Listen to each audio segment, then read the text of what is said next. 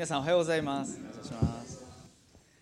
えー、っとまあ豊田先生が出張ということで昨年は多分来てないんですけど一昨年ですね2018年に、えー、秋えっと2回ぐらい来てて多分最後は2018年の9月ぐらいだったと思うので1年半ぶりぐらいなんですけど、えー、皆さんお変わりありませんでしょうか、えー、ただ豊田先生が出張というだけじゃなくてこのコロナウイルスの大変な時にですね、えー、皆さんも、えー、本当によく礼拝に来てくださったなと思うんですけど、えーまあ、こういう状況でね共に主の御言葉をいただいて礼拝できることを本当に感謝しております、えー、ぜひ今日もですね共に主の御言葉をいただいていきたいなと思っております。で初めにヘブル人への手紙の4章の御言葉をお読みさせていただきたいと思います。え私いつも彦根ではあのメッセージノートを作って配ってるんですね。でちょっと今日も印刷して持ってきたので、えー、もしお手元になければあのどっかにあると思うんですけど あの手法と一緒に置かせていただいたんですけど、えー、ヘブルの4章の12節をはじめにお読みさせていただきたいと思います。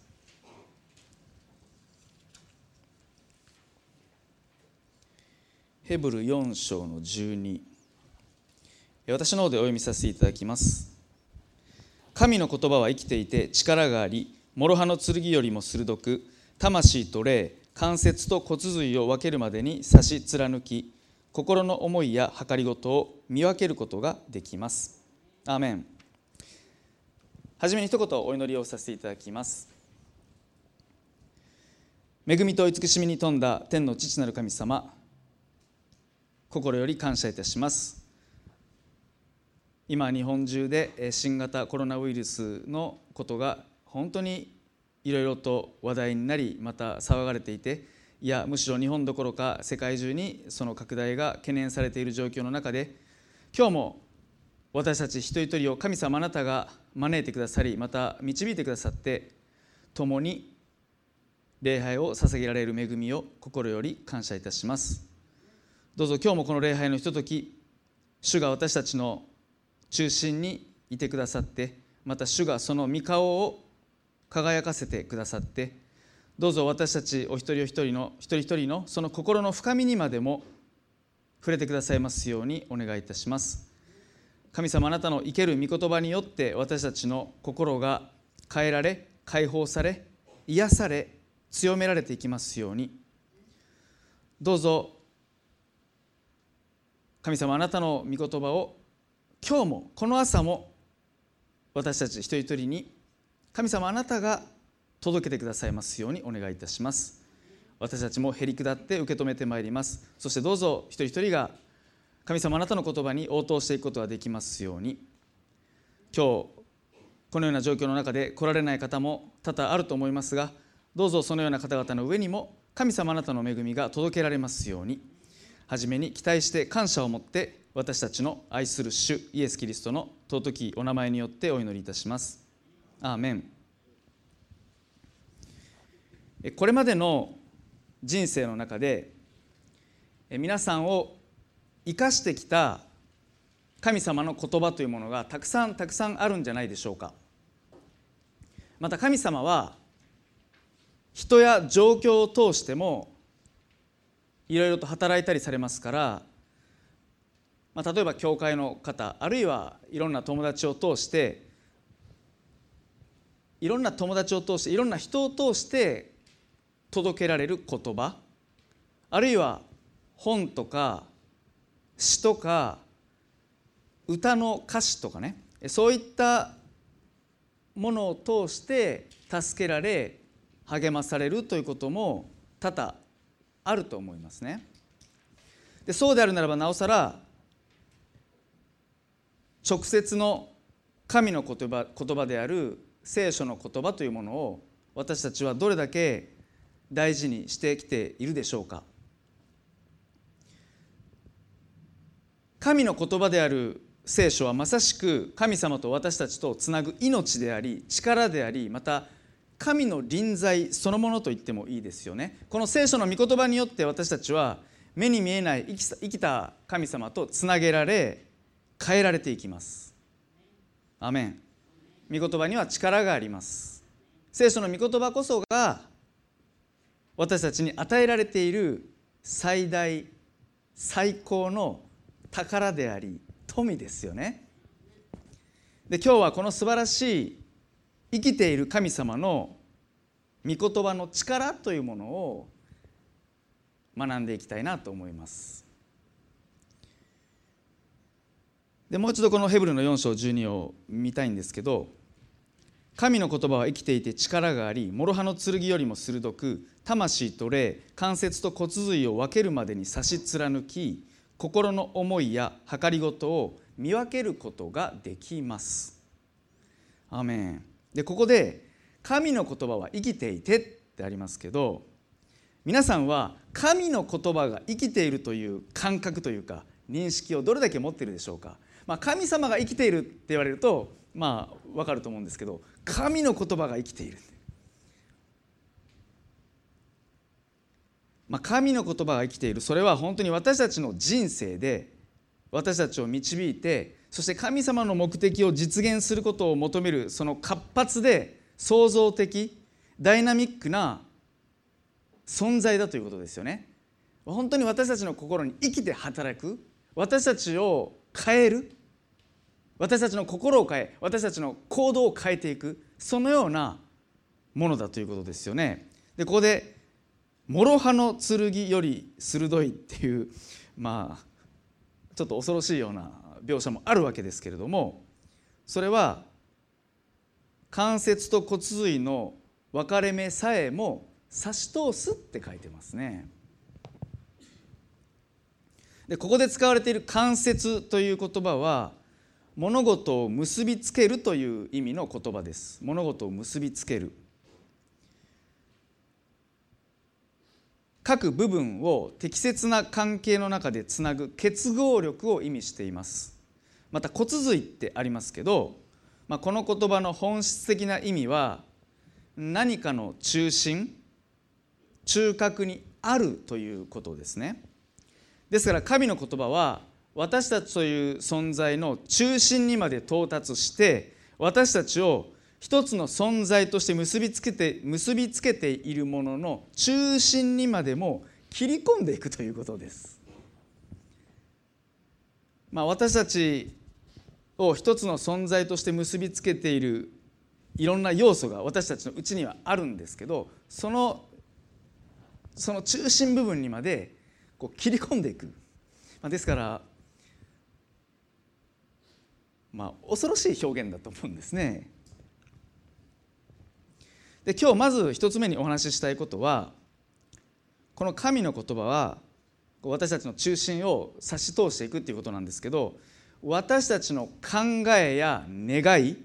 思い込みや自分で考えている人生の計画などを神の言葉は鋭く切り分け差し通していくということです。アメン昨年東京で行われていた教会増殖ビジョンフェスタという、まあ、カンファレンスがお茶の水であったんですけどもそこに参加していました。でそこで、まあ、いろんな先生方が、えー、発題というか発表されてたんですけどその中でウィクリフ聖書翻訳協会の宣教師で長年フィリピンで働いていた福田隆先生という方がいらっしゃってその方がまあ、フィリピンで宣教師として歩んでいたそのご自身の歩みを振り返りつつお話をされていたんですけどその福田先生のお話を聞きながらですね大変心に残った、まあ、言葉というかフレーズがあったんですね。でそれが今日第1番目のポイントのところに入れてる表現なんですけど「予期せぬ旅路に踏み出していく」っていうことだったんですね。で福田先生は何度もそのご自身の体験をお分かちする中で予期せぬ旅路に踏み出していくことの大切さについて、まあ、繰り返しておられたんですね。でそれはフィリピンに使わされる前の歩みから含めてそしてフィリピンでの宣教師時代も含めてもういろんなことが起こる中で本当に予期せぬことが起こってでもその度に予期せぬ旅路に踏み出していくことが大切だということをまあ悟ったというか教えられたというか、まあ、そういうことをお話ししてたんですよね。ですごく私の心にこの「予期せぬ旅路に踏み出していく」っていうフレーズが刺さったんです。人生で予期せぬ出来事や導きがあった時に私たちはどう応答しているでしょうか？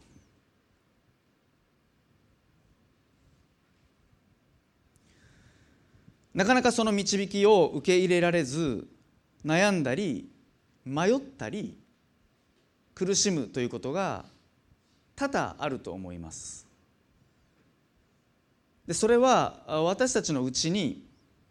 強い思い込みとか願い特に自分中心的な思考が思ってる以上に深く根付いているからですよね。でもう当たり前のことなんですけどこの地球は私中心に回っているわけではないです。当たり前なんですけど。子供にもそういうこと言うわけです。この世界はあんた中心に回ってるわけじゃないよって、まあ、当たり前ですけど言いますし親であるならば一度や二度は言ったことがあるかもしれない。もちろん誰もが頭ではそういうこと分かってる。でも私たちはどこかでクリスチャンであってもどこかで自分中心に回ってほしいと思っているんですよね。ましてクリスチャンであるならば当然神様が祝福してくださるんだから自分の願い通りに物事は進むのではないかって思い込んでしまうそして、まあ、夢破れるというか願いが叶わないというか壁にぶつかった時に落ち込んだり失望してしまうでも皆さん神の言葉は私たちが予期せぬ旅路に踏み出していくことを助けてくれますね。神の御言葉こそが私たちが予期せぬ旅路に踏み出していく力となります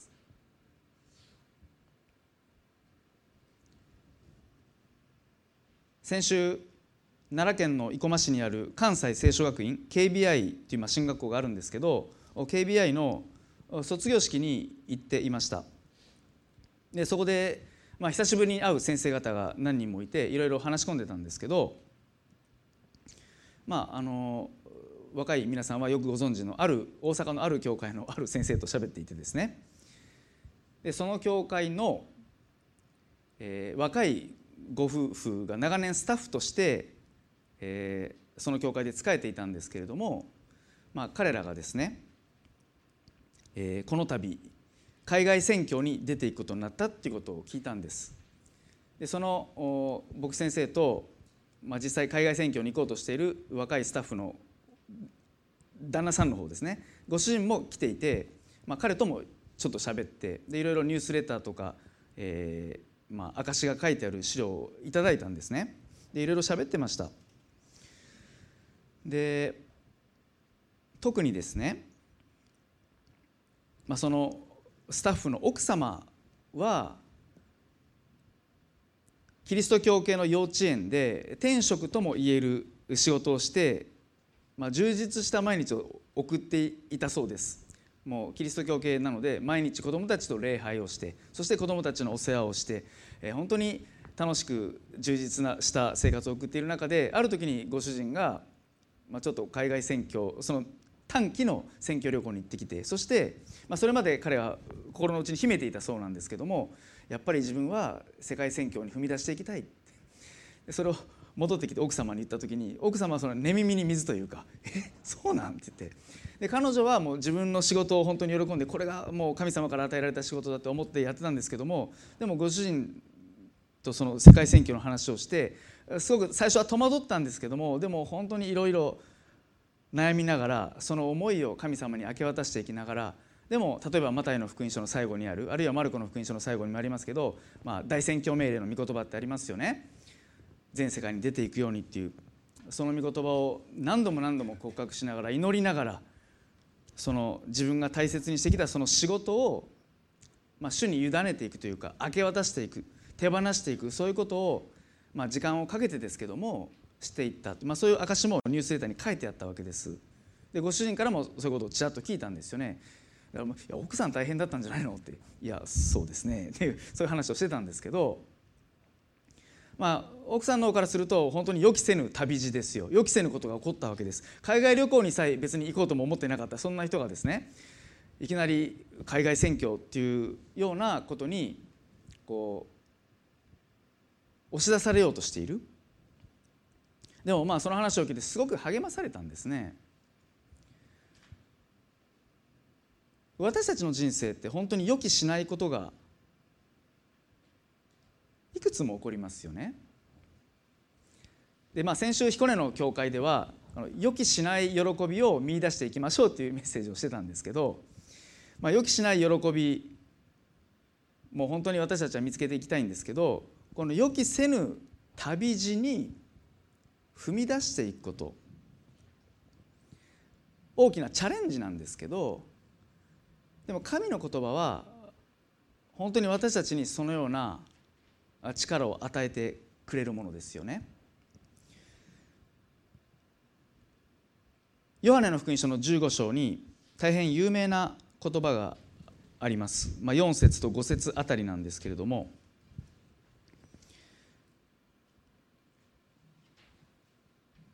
ヨハネの福音書15章の4節と5節をお読みさせていただきます。私にとどまりなさい。私もあなた方の中にとどまります。枝がブドウの木にとどまっていなければ自分では実を結ぶことができないのと同じようにあなた方も私にとどまっていなければ実を結ぶことはできません。私はブドウの木あなた方は枝です。人が私にとどまり私もその人にとどまっているならその人は多くの実を結びます。私を離れてはあなた方は何もすることができないのです、まあ、大変よく知られている箇所です。でここで、まあ、キリストにとどまるまたキリストにつながることの大切さをよく語られる箇所なんですけれども皆さんキリストにとどまるまたキリストにつながるってどういうことでしょうか、まあ、例えば教会に来ること。礼拝を守り礼拝を捧げ御言葉を読み御言葉を実践していくことまた日々祈ること、まあ、キリストにとどまるということをそのように定義することもできるかもしれません。でもよくよく考えていきたいんですけれどもキリストにとどまって実を結ぶ。キリストにつながって実を結ぶ。これは本質的に命のことですよね。命。つながって実を結ぶ。とどまって実を結ぶ。で私たちは生かされて生きる存在です。誰も自分の意思で今この時代にこの場所に生まれてきた人っていないはずなんですよね。で私たち誰もが神様に生かされている存在で生かされて生きるものです。生かされて生きるもの。でキリストにとどまるとはそのように生かされて生きるということに他なりません。アメン。でも実際私たちがじゃあそのようにキリストに生かされて生きているというふうにどれだけ認識してというか自覚して歩んでいるかというとやはり先ほどから繰り返している通り私たちは自分の力に頼って自分の願いに流され自分の思い通りにいかないことにイライラしたり焦ったり不安になったりしながら生きているものですよね。で昨日もですね土曜日私は妻とちょっと喧嘩をしたんですバーンと「なんで?」ってこうでそれはやっぱこう自分の思い通りにいかないからイライラするわけですよ。私はすぐイライラするんですけど。で牧師にとってやっぱ土曜日ってねちょっとよく土曜日はよく夫婦喧嘩をするって聞くんですけど、まあ、本当そう思うんですよね。日曜日の前になんか妨げかよく分かりませんけど。でこのメッセージの準備をしてますからあやっぱり自分の思い通りにいかないことでイライラする。先ほども言いましたけど世界は自分中心に回ってると思ってる自分がいるわけですよ だからそその反応しない妻に対して「なんで?」ってこう怒る？あだから生かされて生きるって頭では分かってても口では言っててもやっぱりこう思い通りにいってない自分にイライラするわけですよね。で今日改めて覚えたいことは私たちが本当に生かされている存在として自分の思い通りにいかないことこそが本当の意味で生きていることなんだっていうことをやっぱ悟っていくことが大切だということですよね。アメン。私たちは生かされて生きる。生かされて生きるってことは思い通りにいかないことの方が多いというか普通というかまあいい意味での開き直り。でもそれぐらい私たちは自分の思い通りにいかないことですごく葛藤してそれが小さなことであったり自分の人生をかけた本当に大きなことであったりもういろんな種類があるんですでもやっぱり自分の思い通りに願い通りにいかないことですごく浮き沈みがありますよねでも私たちがキリストにとどまってキリストにつながって生かされて生きているのであるならば思い通りにいかなくてもいいということですよね。でこれが最近最近っていうか、えー、3年前2年前か主任牧師になってから私が最近すごくよく神様から語られること思い通りに いかないことの方が多いし思い通りにいかなくても大丈夫だよと神様はまあ、今の私に特に語っておられるというふうにすごく感じてるんですね。私たちは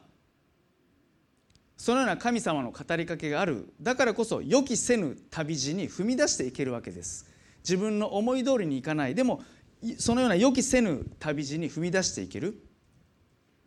神の言葉が私たちの思い込みや願いや不安を切り分けて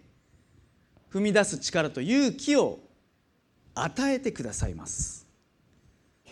自分の願い通り自分の計画通りに進むことだけが人生の成功なのではない。むしろ思い通りにいかないことの中に成功は隠されている。神の言葉は私たちの心の思い願いを切り分けていきます。私たちを最高の状態に作り上げていくために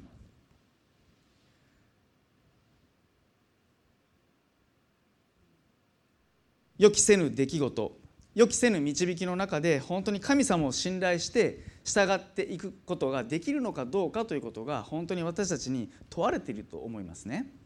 アメンですから本当に神の言葉を今日まず予期せぬ旅路に踏み出す力として受け取っていきたい特にもし今ね予期せぬ状況の中で戸惑っている方恐れている方がいらっしゃるならば神の力を今日受け取っていってほしいなと願います。私たちが今日受け取っていきたい生きている神の言葉の力の2つ目それは過去の失敗や痛みを切り分けていく力です。このヘブルの4章12をもう一度お読みしますけれども神の言葉は生きていて力があり諸刃の剣よりも鋭く魂と霊関節と骨髄の分かれ目さえも差し通し心のいろいろな考えや計りごとを判別することができますまあ、第1番目のポイントは本当に私たちの心の奥にある願いや思いや、まあ、自分で考えている計画などをこう本当にこう切り裂いていく切り分けていくっていうところだったんですけど2つ目は私たちの内にあるその過去の痛みや失敗を切り分けていくっていうことですね。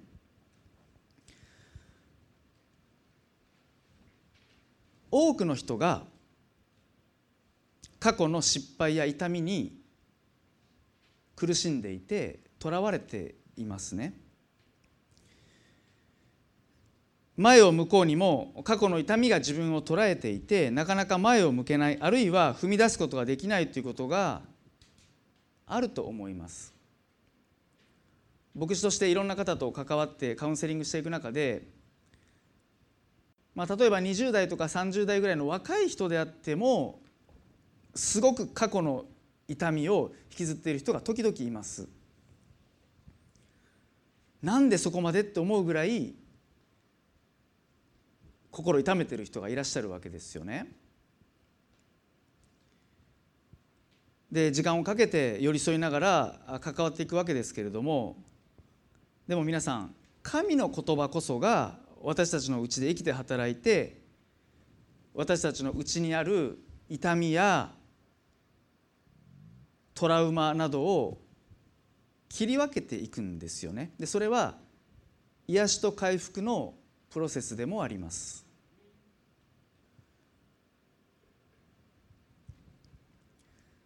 まあ、船の右側という雑誌がありますよね。今豊田先生も連載されてますけどその船の右側の連載の中で昨年ですね心の深みに届いた言葉という連載というかまあシリーズがありました。1年ぐらい続いたんでしょうか。で毎回いろいろな牧師先生がそれぞれの心の深みに届いた言葉というものを紹介してくれていたんですがでそれは聖書の言葉だけではなくて本で出会った言葉とか誰かからかけられた言葉であったり、まあ、いろんなこう励ましとなった本当に心の深みに届いた言葉というものを紹介してくれているシリーズだったんですけどその中でいつだったか全然私も知らない先生なんですけど古川先生という方が書いておられた内容がすごく印象的だったんですね。でそれはオーストラリアのアルバニー長老教会という教会の壁に貼ってあった詩の言葉だったんですでその詩の内容の説明は割愛しますけれども、まあ、その詩の結びの部分がこういう言葉だったんです。それノートに入れてる部分なんですけれども「すべての生徒には過去がある」「すべての罪人には未来がある」まあ、この古川先生という方はこの詩のこの部分にすごく、まあ、心が止まった。っていうことだったんですよね。で当時古川先生は、えー、牧師職をお休み中だったそうです。でそれはその1年前に、まあ、離婚をして牧師も辞任してということがあって、まあ、でも教団が一応それでクビにするんじゃなくてまあ、やがて復職できるようにということで休職期間を設けてくださったですから本当にさまざまな人たちによって支えられていた時期だったそうですねもうでも本当に大変な状況で、まあ、もう牧師としてやっていくことはできないな説教もできないなもうむしろクリスチャンとしても顔を上げられないなってすごく落ち込んでたくさん泣いていた時期だったそうです。そんな給食期間中の最後の時期にこのオーストラリアのパースの日本語協会でのお手伝いをすることになってそんな時に連れて行ってもらったのがこのアルバニーの教会でその時にこの壁に貼ってあったこの詩に目が留まったそうですね。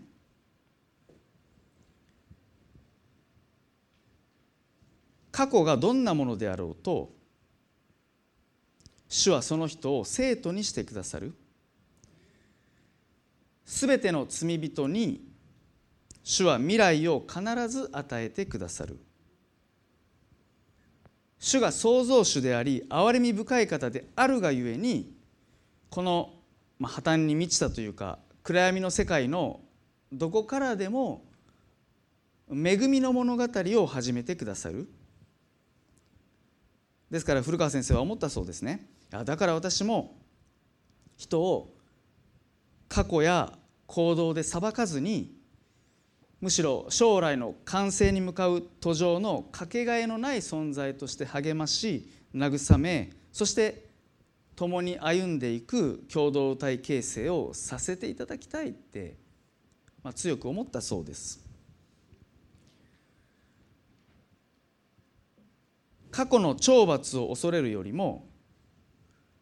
過去の後悔や在籍感に苦しむよりも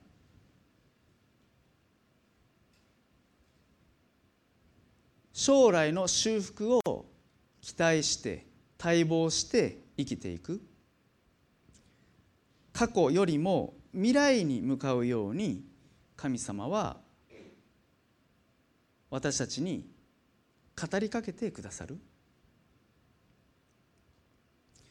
まあ、今日は3月15日の礼拝を迎えておりますけれども、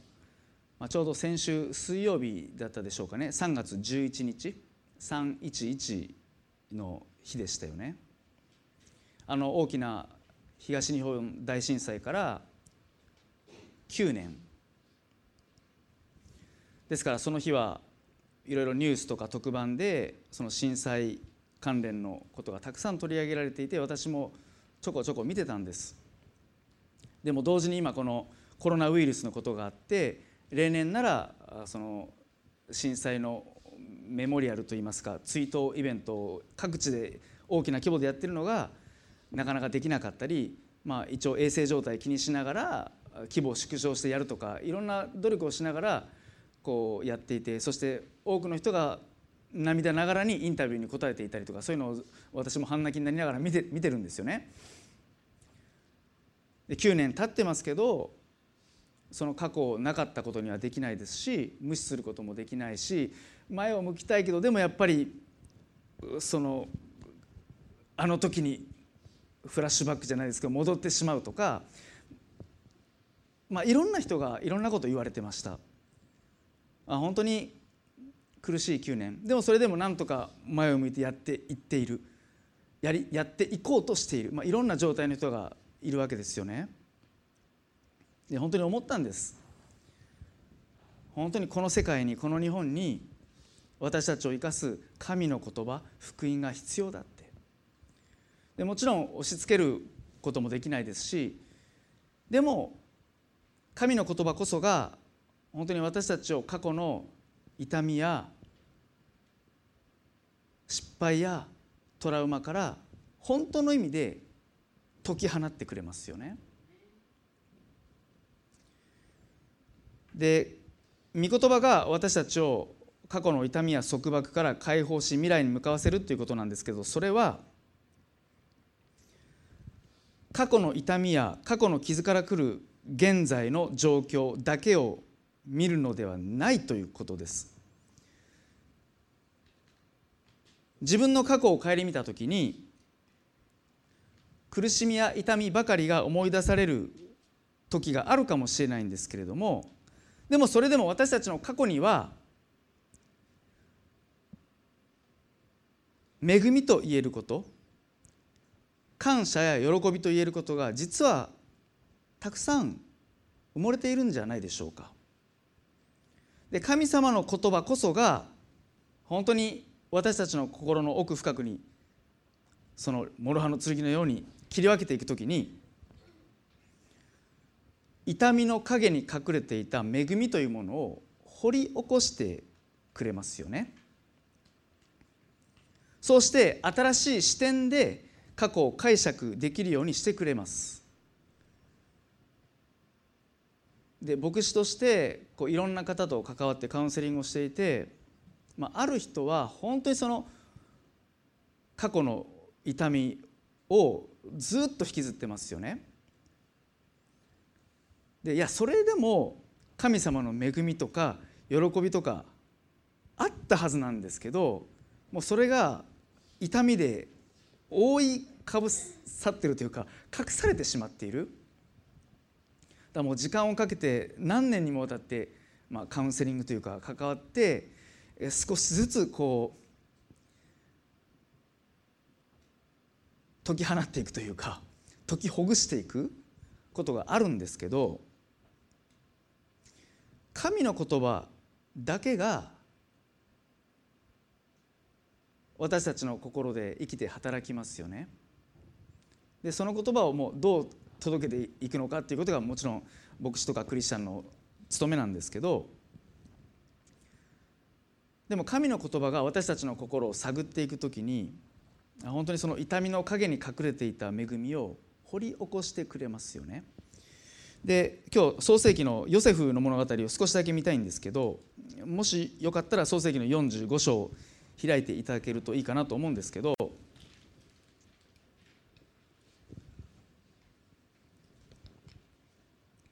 ヨセフは皆さんもよくご存知の通りお兄さんたちに恨まれ妬まれてそして奴隷にあエジプトに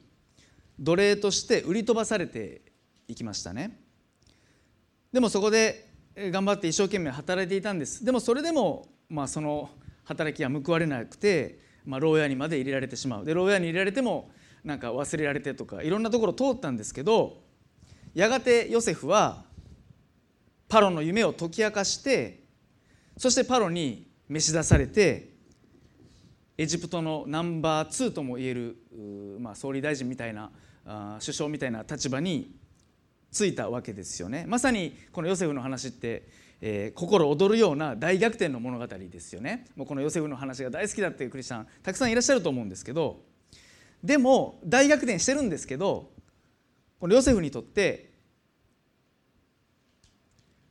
お兄さんたちから裏切られ売り飛ばされそして奴隷として痛みと悩みの時期を過ごしたその過去が消えるわけではないですよね。その痛みの過去がその傷がなかったことにはならないわけですよ。事実としてヨセフはそういうふうにお兄さんたちから妬まれて売り飛ばされて苦しいところを通ってきたわけですからね。そんなヨセフが皆さんお兄さんたちと再会した時に何て言ったのか覚えているでしょうか？それが創世紀の45章ですよね。まあ、45章の、まあ、少しだけ4節5節あたりその辺だけちょっと見たいんですけど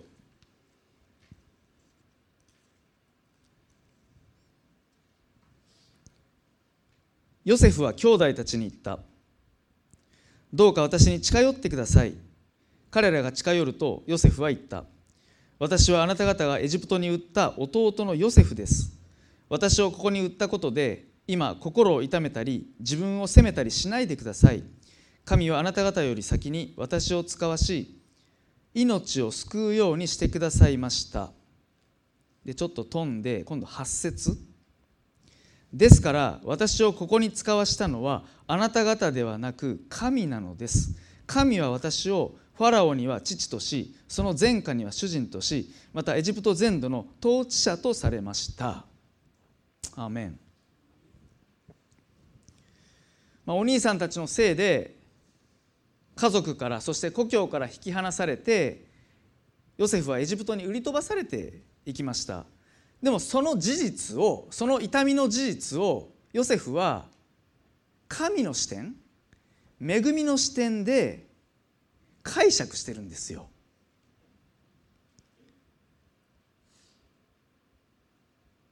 憎しみや怒りで自分の過去を見るのか他の人を生かす神の恵みとして過去を見るのか。ヨセフ同様私たちも問われていますね。自分のあの痛みの過去を、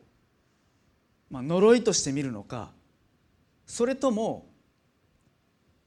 神の恵みとして見るのか。もし私たちがその呪いの過去と言って目をつぶってしまう目を背けたくなるようなその過去を恵みの視点で解釈し直すことができてそしてその恵みの視点の過去から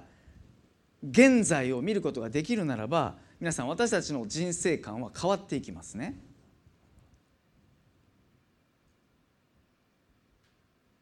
ヨセフは自分の過去を呪いとしてではなく神の恵みとして見ました。御言葉は私たちにそのような視点を与え励ましてくれますね。いや神の御言葉によってしか恵みの解釈はできない。神の言葉は私たちの過去の失敗や痛みをいや私たちの人生というものを恵みによって解釈してくれるそのような力を与えてくれますね。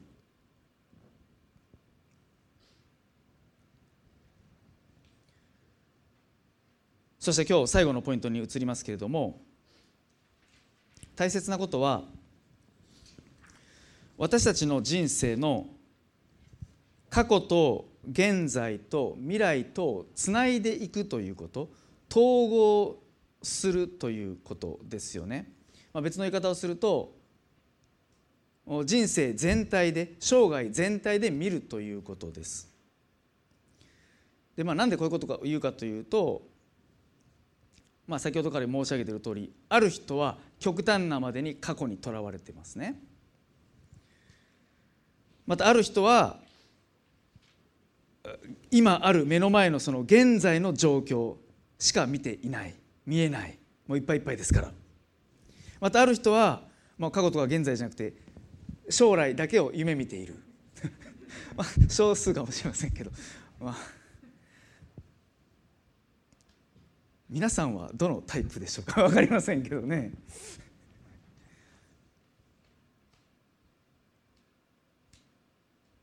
で過去を神様の恵みによって解釈できるようになると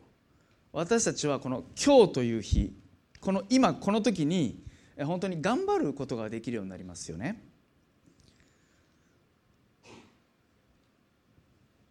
皆さん私たちにとって今頑張ることってとても大切なんですけど昨日も今日も明日も私たちにとってはいつでも本番ですよね人生において。まあ、昨日と今日がリハーサルで明日が本番って、まあ、出来事イベントとしてはそういうことがあると思うんですけど、まあ、でも人生全体で捉えていった時に私たちはやっぱりいつでも本番ですよいつでも本気で生きてますよね。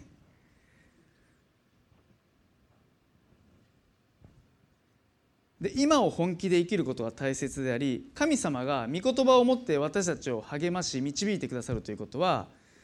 もう昨日も今日も明日も変わることのない恵みで生かしてくださっているということなんですよね。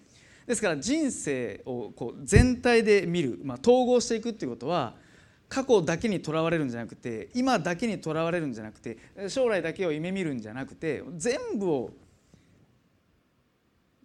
見ていくことができるように神様は私たちを導いてくださるというかそのような視点を与えていってくださる。で御言葉2つちょっと入れましたけれどもちょっとごめんなさいあのノートの編集ミスでそのローマとヘブルーだけ新改訳の第3版です。あとは2017なんですけどそこだけちょっと調べたら、え第3版になっちゃっててあれなんですけどまあ、そのままお読みします。神の賜物と証明とは変わることがありません。ヘブル13章8節。イエス・キリストは昨日も今日もいつまでも同じです。皆さん神様が与えてくださる賜物と証明は変わることがないです。そしてイエス・キリストは昨日も今日もいつまでも同じですよね。私の人生の過去のある時に働いておられたイエス様は今も変わることなく働いておられます。今明らかに働いておられる神様は過去のあの苦しかった時孤独を感じてつらかった時にも実は共にいてくださった。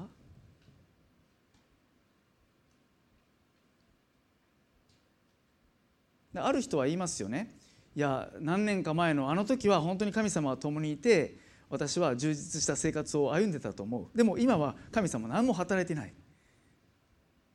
沈黙してる。的なことを言う人がいますしそう思う時もあると思います私たち。牧師であっても。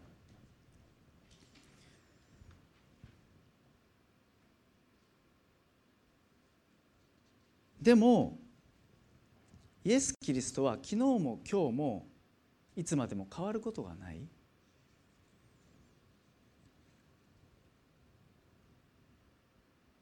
過去も今もそして将来も変わることなく私を導いていってくださる。神の賜物は変わりません。そして神様の召し証明も変わりません。今までの人生のすべてに意味があって今日につながっていますね。そして時に平凡と思えるようなこの今の生活毎日に意味があってその先に未来がつながっているわけですよね。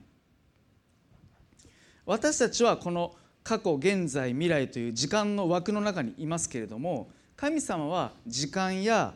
空間を超えて働いておられて今という時を備えていてくださいますしそして将来もご計画を持って神様は備えてくださっている。神様は私たちを分断して見てるんじゃなくて本当に私たちの人生を過去と現在と未来と本当にこう統合して導いてくださるんですよね。私たちの人生全体の中で神様の準備があり神様のご計画がありそして神様の約束の成就がある。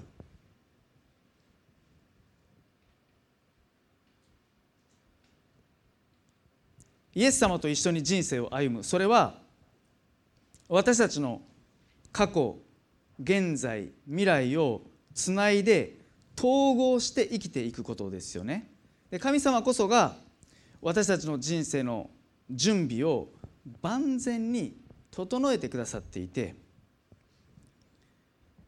私たちを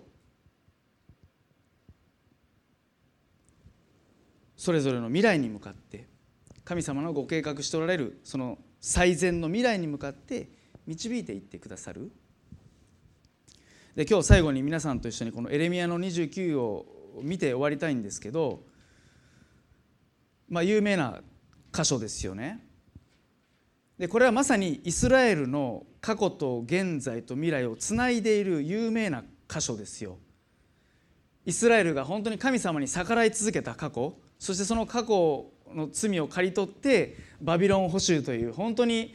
イスラエルが滅びてエルサレムが破壊されて祖国を追われて異国の地につながれていくそのような苦しみの現在でもそんな状況の中で災いではなくて平安を与える将来と希望を与えるっていう約束が与えられている箇所それがこのエレミアの29の11ですよね。この約束が語られた時イスラエルの人々は本当に苦しみの中にいましたよ。バビロン捕囚のその痛みと苦しみのただ中ですよね。で過去をたどるならば神様に逆らい続けていた過去があったんですイスラエルは預言者たちの言葉に耳を貸さずに逆らい続けた過去があってその過去を刈り取ってもうバビロン捕囚っていう本当に苦しみの現在があるでもそこで将来の約束が希望の約束が語られたんですよねでそれは皆さん私たちにも同じ響きを持って迫ってくる。それがこの箇所ですよね。私たちにも痛みの過去や、まあ、罪の過去があった。でもその刈りとして刈り取りとして現在苦しい部分があるのかもしれない。あるいは今結構ノリノリでハッピーな今かもしれない。でもさらに将来に神様の平安を与える計画がある。神様は私たちの過去と現在と未来を本当につないでくださいますね。今苦しくても過去の痛みを引きずっていても将来があまりに不安でもイエス・キリストは昨日も今日もいつまでも変わることはないですよね神様の賜物と召しは変わることなく本当に私たちに届けられているどうか今日皆さんがこの私たちの過去と現在と未来と統合していく神様の生きた言葉の力というものを受け取っていっていただきたい。あるいはその神様の言葉の力強さ本当に生きてダイナミックに働いているということに目が開かれていってほしいなと思うんですよね。最後に皆さんと一緒にエレミアの29の11を一緒に告白して最後にお祈りをさせていただきたいと思います。エレミア29の3はい。私自身あなた方のために立てている計画をよく知っている。主の言葉それは災いではなく平安を与える計画でありあなた方に将来と希望を与えるためのものだ。アーメン。最後にお祈りをさせていただきます。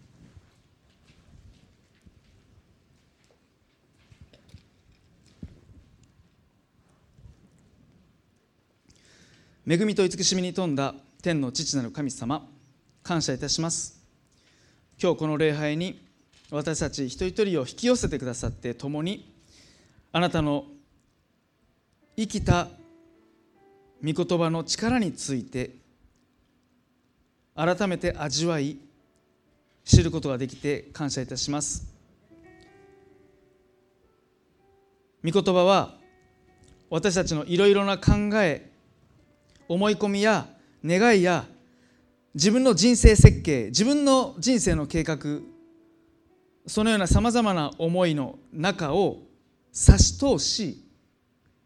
切り込んでいきます。そうして予期せぬ旅路に踏み出す力を与えていってくださいます。私たちの人生で自分の思い通りにいかないことまた予期しない状況がどれだけたくさん起こってくるでしょうか。でもその度にその度に主は御言葉を持って私たちが予期せぬ旅路に踏み出していくことができるように力を与えてくださいます。私たちを押し出してくださいます。私たちを導いてくださいます。聖書を見ると実に多くの生徒たちが信仰の先輩たちが主と共にそんな人生を駆け抜けていったことを見ることができます。今私たちはどうでしょうか？神様本当に今日私たちに予期せぬ旅路を歩んでいく。予期せぬ旅路に踏み出していくそのような力を与えてくださいますようにお願いいたします。また神の言葉は過去の失敗や痛みを切り分けていきます。それは癒しと回復のプロセスでもあります。すべての生徒に過去がありすべての罪人に未来があると。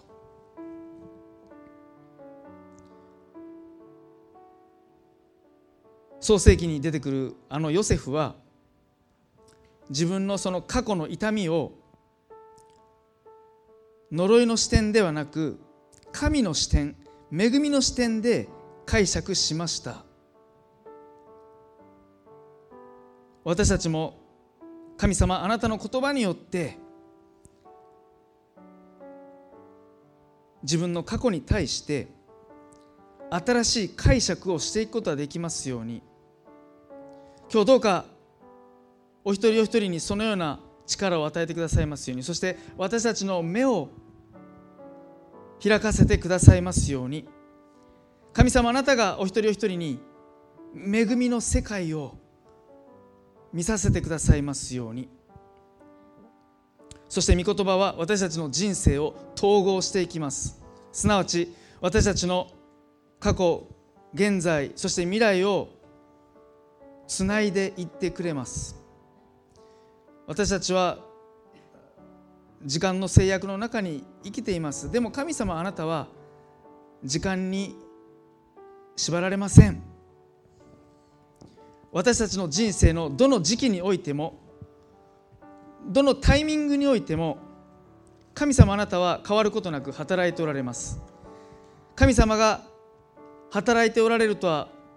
とてもとても思えないような暗闇の状況の中で神様あなたはこの私のために働いてくださっています。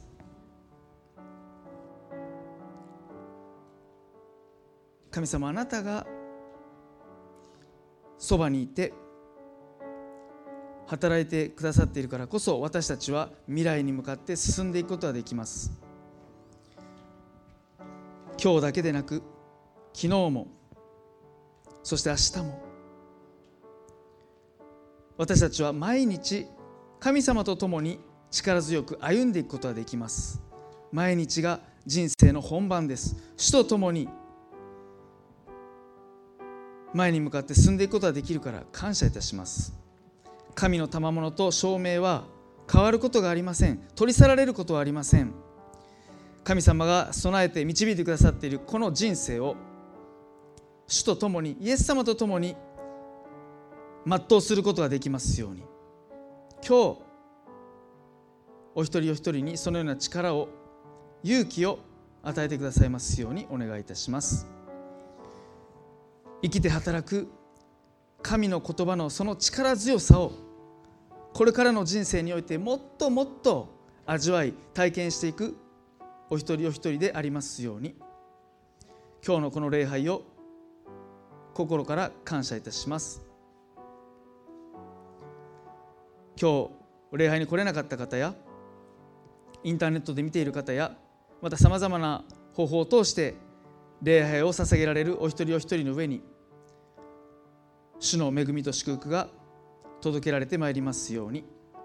今感謝を持って私たちの愛する主イエス・キリストの尊きお名前によってお祈りいたします。アーメン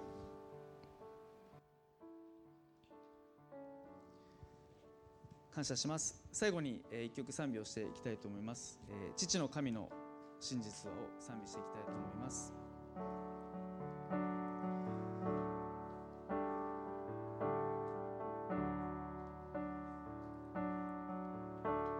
父